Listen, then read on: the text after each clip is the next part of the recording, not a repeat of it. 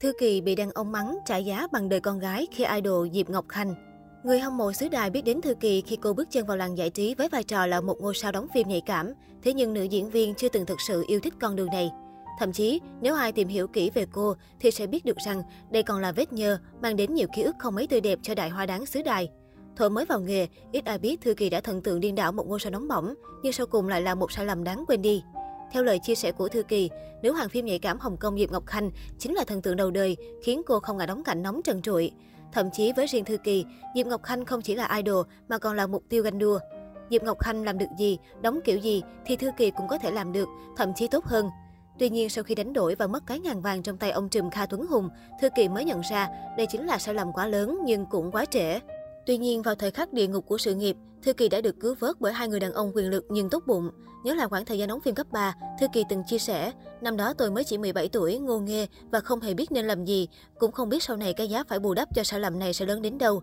Rõ ràng, ngôi sao ngọc nữ tâm kinh đã tổn thương nặng nề, thế nhưng những gì nhận lại quá nhỏ bé và tiêu cực. Khi đi ngoài phố, Thư Kỳ từng bị hai tài xế xe tải thò đầu ra và mắng chửi, sau khiêu gợi, gây nên tình huống xấu hổ cực độ cho người đẹp ở chốn đông người.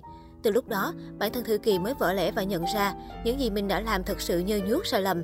Đi lên từ con đường khoe hàng có thể hot, nhưng rồi giá trị thật sự lâu dài đối với bản thân một người nghệ sĩ lại chẳng có bao nhiêu.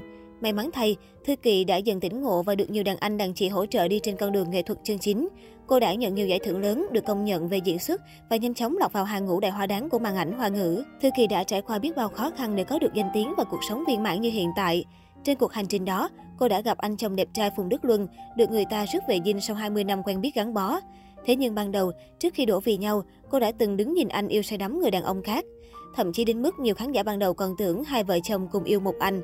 Người đàn ông may mắn ấy chính là đại mỹ nam Ngô Ngạn Tổ. Thực chất đó là câu chuyện tình ngoằn ngoèo hơn cả tuyến giao thông trùng khánh của bộ phim Bisonen, Mỹ thiếu niên chi luyến. Ngay từ 10 phút đầu tiên, Thư Kỳ và Phùng Đức Luân đã đụng mặt nhau ngay ngoài phố.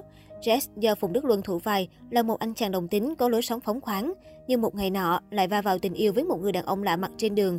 Sam do Ngô Ngạn Tổ thủ vai, khi ấy đang đi dạo phố mà không biết, bản thân đã trở thành tình yêu ngay từ cái nhìn đầu tiên của Jet. Đáng nói lúc đó Sam đang đi dạo phố cùng Kana do Thư Kỳ thủ vai, cả hai trông vô cùng vui vẻ và ấm áp, nắm tay cười nói và quan tâm nhau không khác gì bạn trai bạn gái. Phát hiện Jet đang theo dõi mình, Kana rủ rê anh tới ngồi chung, nhưng anh ổng à ổng mèo không chịu, lịch sự tạm biệt rồi rời đi. Có lẽ không chỉ riêng Jet, nhiều người trước kia cũng lầm tưởng Thư Kỳ vào vai bạn gái của Ngô Ngạn Tổ, nhưng thực chất cô chỉ là chị em bạn gì. Sau đó, Sam và Jet rơi vào vòng xoáy tình yêu phức tạp vô cùng. Sam lựa chọn cái chết để giải thoát bản thân và tất cả mọi người liên quan, để lại Jet cùng tình yêu còn gian dở. Lúc ấy, Kana đã gửi Jet bức thư mà Sam viết cho anh, nhưng chưa kịp gửi. Ngậm ngùi thương cảm cho mối tình đồng tính chịu nhiều đắng cay. Lúc này nhiều người mới vỡ lẽ, hóa ra nàng nóng bỏng chỉ là nữ phụ đam mỹ, chứ không phải tình địch của chồng mình. Đằng sau ống kính, Thư Kỳ đã có cơ hội tiếp xúc với Phùng Đức Luân nhờ bộ phim. Cả hai nhanh chóng thân thiết rồi yêu nhau lúc nào không hay. Phùng Đức Luân cho đến nay chưa từng quan tâm quá khứ nhạy cảm của Thư Kỳ, vẫn yêu thương cô vô điều kiện đến ngày hôm nay.